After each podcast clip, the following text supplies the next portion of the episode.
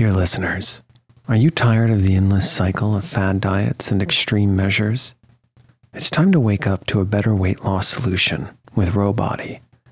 As someone who's been through the ups and downs of weight loss, I know firsthand the challenge of trying to find what will stick. That's why, if I qualified for Ro Body today, I'd jump at the chance for a scientifically backed program that supports long term success.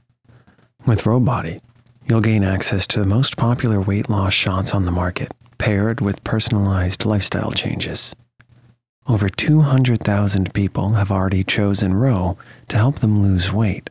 Say goodbye to the roller coaster of weight loss dreams and hello to sustainable, real results with Ro Body. Go to ro.co slash snoozecast. Sign up today and you'll pay just $99 for your first month and $145 a month after that. Medication costs are separate. That's ro.co slash snoozecast.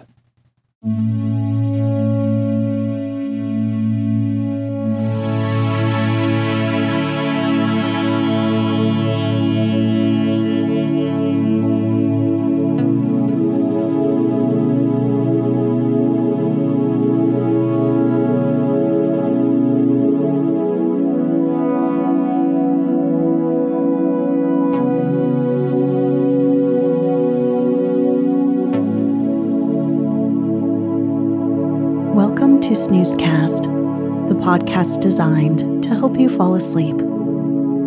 Find us at snoozecast.com, and if you enjoy our show, please share us with a friend.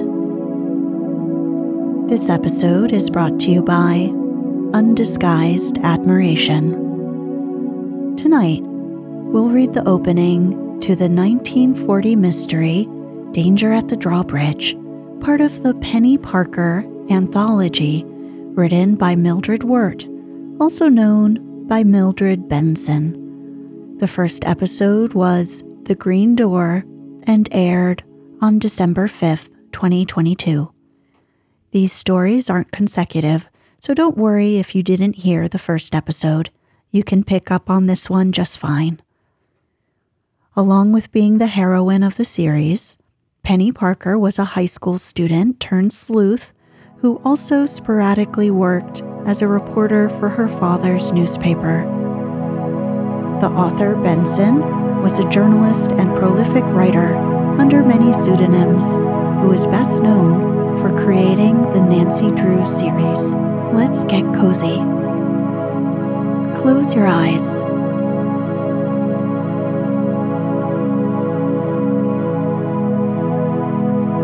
Relax your body into the softness of your bed. Now, take a few deep breaths.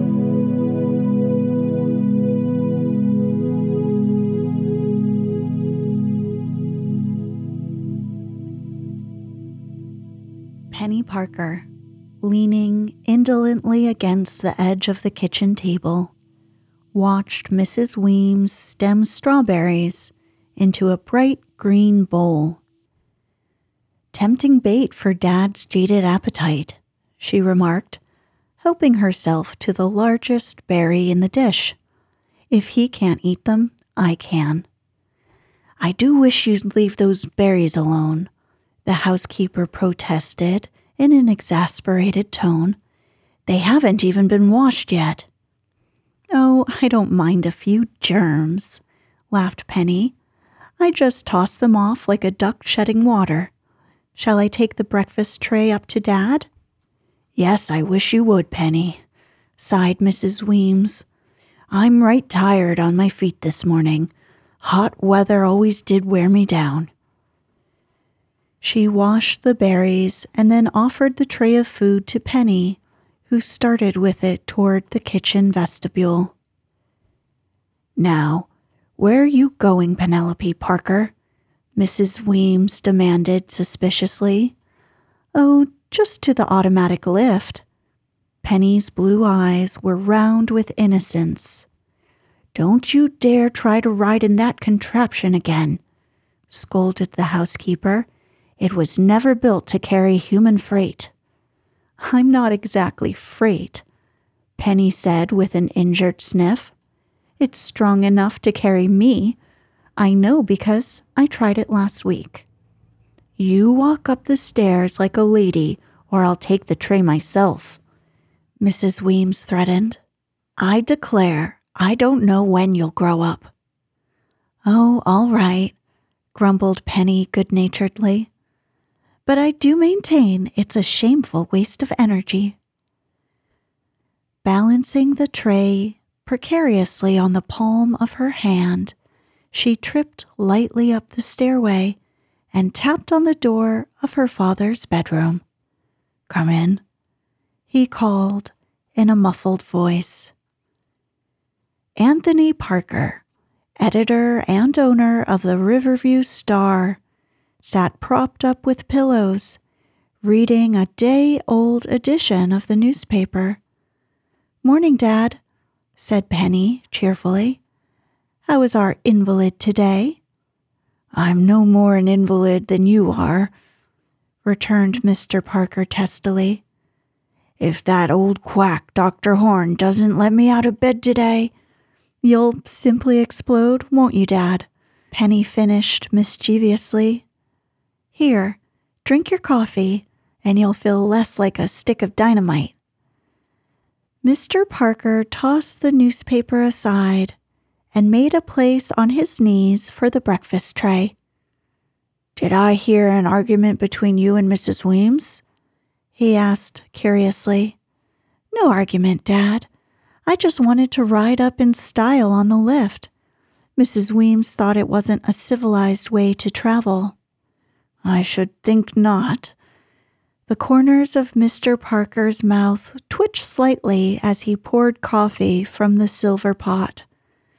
That lift was built to carry breakfast trays, but not in combination with athletic young ladies. What a bore, this business of growing up, sighed Penny. You can't be natural at all. You seem to manage rather well with all the restrictions, her father remarked dryly. Penny twisted her neck to gaze at her reflection in the dresser mirror beyond the footboard of the big mahogany bed. I won't mind growing up if only I'm able to develop plenty of glamour, she said speculatively. Am I getting any better looking, Dad? Not that I've noticed, replied Mr. Parker gruffly, but his gaze lingered affectionately upon his daughter's golden hair. She really was growing prettier each day and looked more like her mother, who had died when Penny was a little girl. He had spoiled her, of course, for she was an only child, but he was proud because he had taught her to think straight. She was deeply loyal and affectionate, and those who loved her overlooked her casual ways and flippant speech. What happened to the paper boy this morning? Mr. Parker asked between bites of buttered toast. It isn't time for him yet, Dad, said Penny demurely. You always expect him at least an hour early. First edition's been off the press a good half hour, grumbled the newspaper owner. When I get back to the Star office, I'll see that deliveries are speeded up. Just wait until I talk to Roberts. Haven't you been doing a pretty strenuous job of running the paper right from your bed? inquired Penny as she refilled her father's cup. Sometimes when you talk with that poor circulation manager, I think the telephone wires will burn off. So I'm a tyrant, am I? Oh, everyone knows your bark is worse than your bite, Dad, but you've certainly not been at your best the last few days. Mr. Parker's eyes roved about the luxuriously furnished bedroom.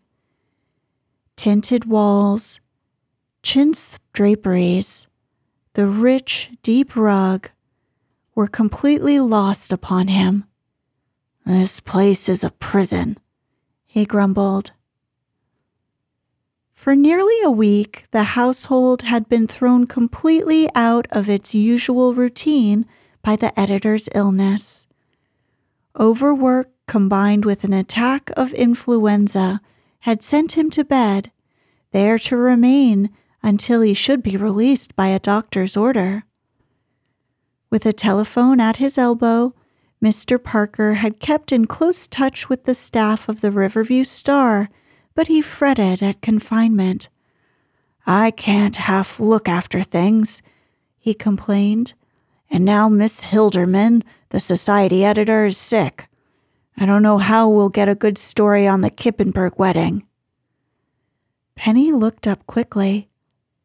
Miss Hilderman is ill? Yes, DeWitt, the city editor, telephoned me a few minutes ago. She wasn't able to show up for work this morning. I really don't see why he should bother you about that, Dad. Can't Miss Hilderman's assistant take over the duties? The routine work, yes, but I don't care to trust her with the Kippenberg story. Is it something extra special, Dad? Surely. You've heard of Mrs. Clayton Kippenberg. The name is familiar, but I can't seem to recall. Clayton Kippenberg made a mint of money in the chain drug business. No one ever knew exactly the extent of his fortune. He built an elaborate estate about a 125 miles from here, familiarly called the Castle because of its resemblance to an ancient feudal castle. The estate is cut off from the mainland on three sides and may be reached either by boat or by means of a picturesque drawbridge. Sounds interesting, commented Penny. I never saw the place myself. In fact, Kippenberg never allowed outsiders to visit the estate. Less than a year ago, a rumor floated around that he had separated from his wife. There also was considerable talk that he had disappeared because of difficulties with the government over income tax evasion and wished to escape arrest. At any rate, he faded out of the picture while his wife remained in possession of the castle. And now she is marrying again? No, it is Mrs. Kippenberg's daughter, Sylvia, who is to be married. The bridegroom, Grant Atherwald, comes from a very old and distinguished family. I don't see why the story should be so difficult to cover. Mrs. Kippenberg has ruled that no reporters or photographers will be allowed on the estate, explained Mr. Parker. That does complicate the situation. Yes, it may not be easy to persuade Mrs. Kippenberg to change her mind. I rather doubt that our assistant society editor has the ingenuity to handle the story. Then why don't you send one of the regular reporters? Jerry Livingston, for instance. Jerry couldn't tell a tulle wedding veil from one of crinoline nor could any other man on the staff. I could get that story for you, Penny said suddenly. Why don't you try me? Mr. Parker gazed at his daughter speculatively. Do you really think you could? Of course. Penny spoke with assurance. Didn't I bring in two perfectly good scoops for your old sheet? You certainly did. Your vanishing houseboat yarn was one of the best stories we've published in a year of Sundays. And the town is still talking about Tale of the Witch Doll. After what I went through to get those stories, a mere wedding would be child's play. Don't be too confident, warned Mr. Parker. If Mrs. Kippenberg doesn't alter her decision about reporters, the story may be impossible to get. May I try? Penny asked eagerly. Mr. Parker frowned. Well, I don't know. I hate to send you so far, and then I have a feeling. Yes, Dad? I can't put my thoughts into words. It's just that my newspaper instinct tells me this story may develop into something big. Kippenberg's disappearance never was fully explained, and his wife refused to discuss the affair with reporters. Kippenberg might be at the wedding, said Penny, thinking out loud. If he were a normal father, he would wish to see his daughter married. You follow my line of thought, Penny. When you're at the estate, if you get in, keep your eyes and ears open. Then you'll let me cover the story? Penny cried in delight. Yes. I'll telephone the office now and arrange for a photographer to go with you. Tell them to send Salt Summers, Penny suggested quickly. He doesn't act as know it all as some of the other lads. I had Summers in mind. Her father nodded as he reached for the telephone. And I have a lot more than Salt Summers in my mind, laughed Penny. Meaning? Another big story, Dad. A scoop for the star and this for you. Penny implanted a kiss on her father's cheek and skipped joyously from the room. Chapter 2 Reporters Not Wanted. In the editorial room of the Riverview Star, heads turned and eyebrows lifted as Penny, decked in her best silk dress, and white picture hat, clicked her high heeled slippers across the bare floor. Jerry Livingston, reporter, stopped pecking at his typewriter and stared in undisguised admiration. Well, if it isn't our bright Penny, he bantered. Didn't recognize you for a minute in all those glad rags. These are my work clothes, replied Penny, I'm covering the Kippenberg wedding. Jerry pushed his hat farther back on his head and grinned. Tough assignment. From what I hear of the Kippenberg family, you'll be lucky if they don't throw the wedding cake at you. Penny laughed and went on, winding her way through a barricade of desks to the office of the society editor. Miss Arnold, the assistant, was talking over the phone, but in a moment she finished and turned to face the girl. Good morning, Miss Parker, she said stiffly. An edge to her voice told Penny more clearly than words that the young woman was nettled because she had not been trusted with the story. Good morning, replied Penny politely. Dad said you'd be able to give me helpful suggestions about covering the Kippenberg wedding. There's not much I can tell you, really. The ceremony is to take place at two o'clock in the garden, so you'll have ample time to reach the estate. If you get in, Miss Arnold placed an unpleasant emphasis upon the words. Take notes on Miss Kippenberg's gown the flowers, the decorations, the names of her attendants. Try to keep your facts straight. Nothing infuriates a bride more than to read in the paper that she carried a bouquet of lilies of the valley and roses, while actually it was a bouquet of some other flower. I'll try to not infuriate Miss Kippenberg, promised Penny. Miss Arnold glanced quickly at her, but the girl's face was perfectly serene. That's all I can tell you, Miss Parker, she said shortly. Bring in at least a column.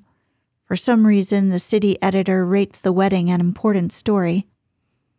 I'll do my best, responded Penny, and arose.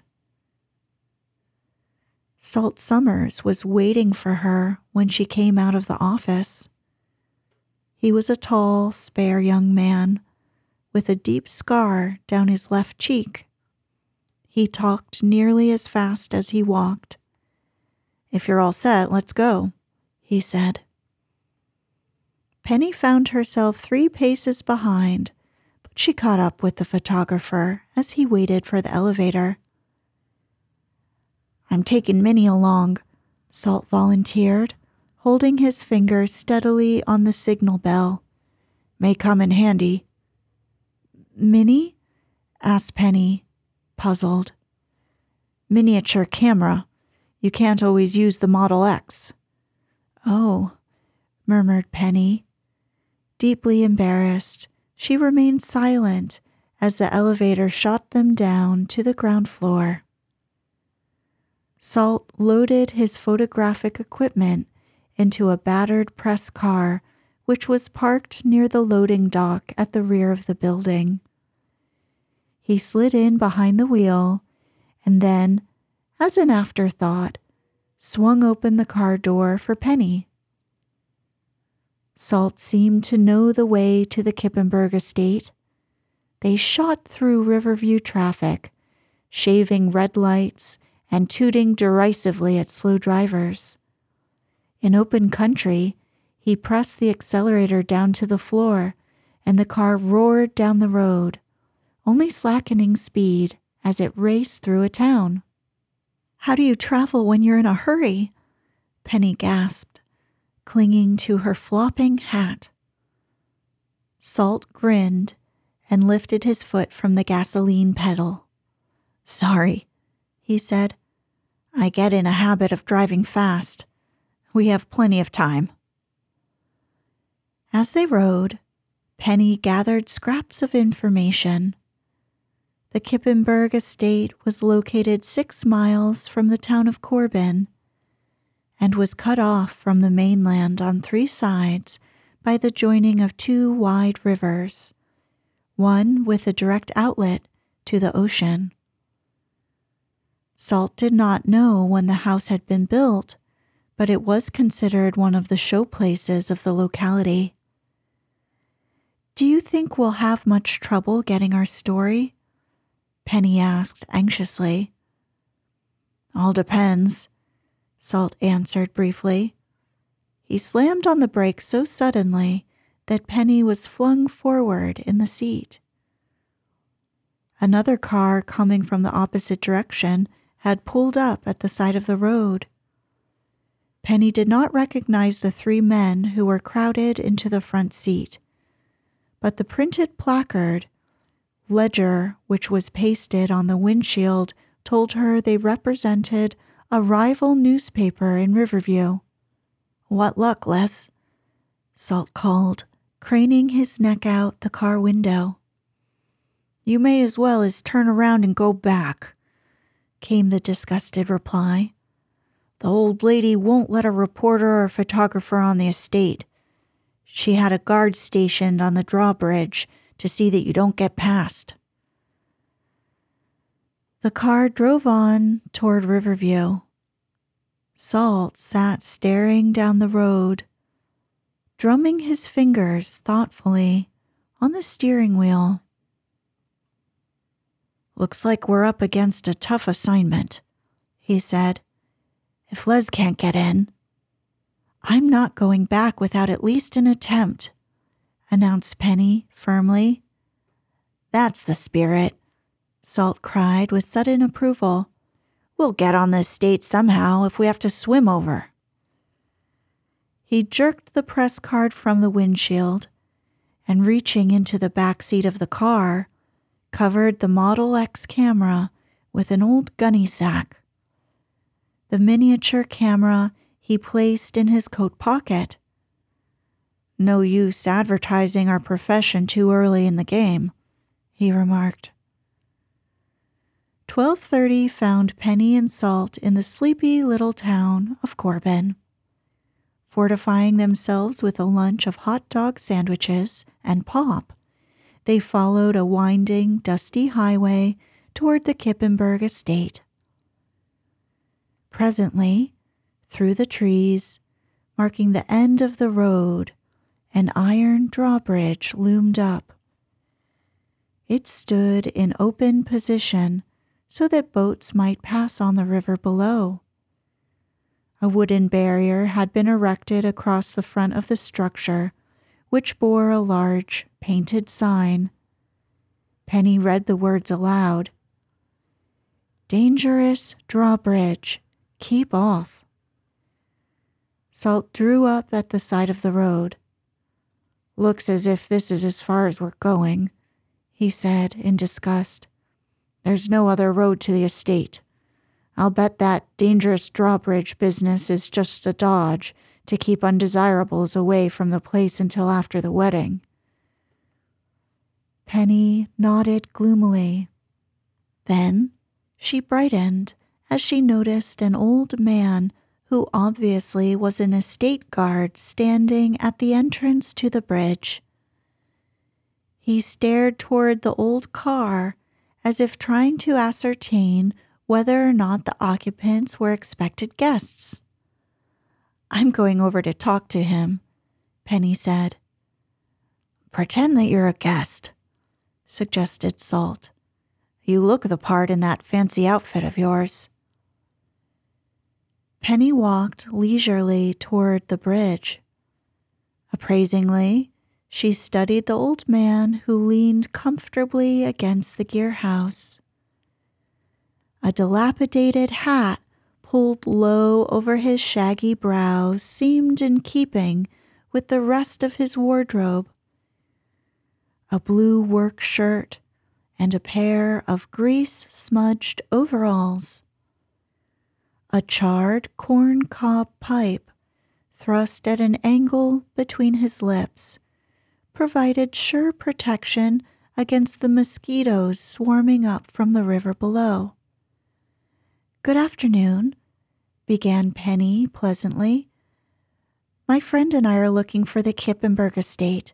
We were told at Corbin to take this road, but we seem to make a mistake. You ain't made no mistake, miss, the old man replied. Then, is the estate across the river? That's right, miss. But how are guests to reach the place? I see the sign says the bridge is out of commission. Are we supposed to swim over?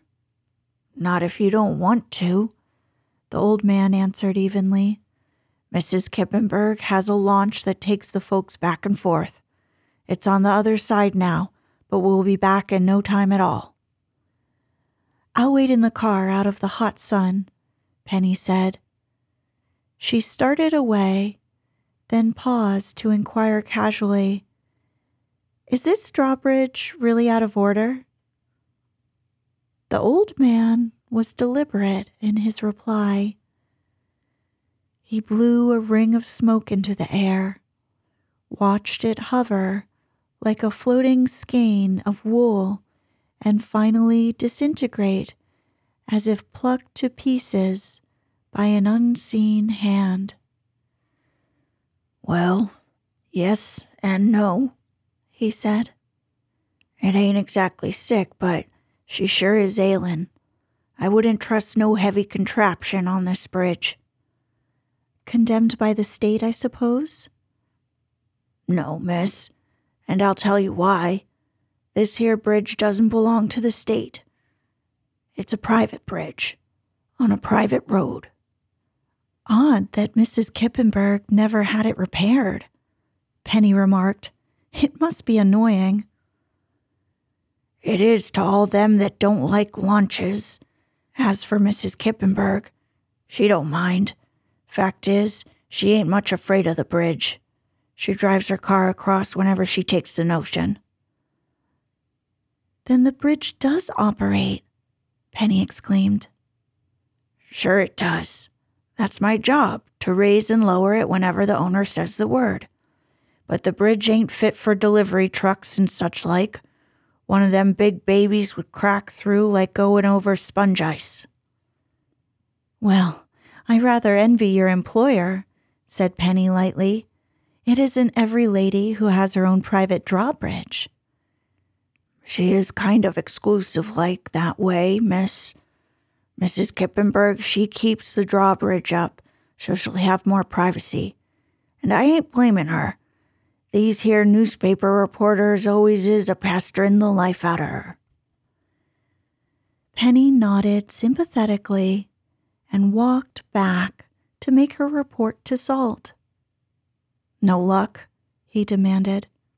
Guess twice, she laughed. The old bridgeman just took it for granted that I was one of the wedding guests. It'll be all right for us to go over in the guest launch as soon as it arrives. Salt gazed ruefully at his clothes. I don't look much like a guest. Think I'll pass inspection? Maybe you could get by as one of those poor relations, grinned Penny. Pull your hat down and straighten your tie. Salt shook his head. A business suit with a grease spot on the vest isn't the correct dress for a formal wedding. You might get by, but I won't. Then, should I try it alone? I'll have to get those pictures somehow, stated Salt grimly. Maybe we could hire a boat of our own, Penny suggested. Of course, it wouldn't look as well as if we arrived on the guest launch. Let's see what we can line up, Salt said, swinging open the car door. They walked to the river's edge and looked in both directions. There were no small boats to be seen. The only available craft was a large motorboat, which came slowly downstream toward the empty drawbridge.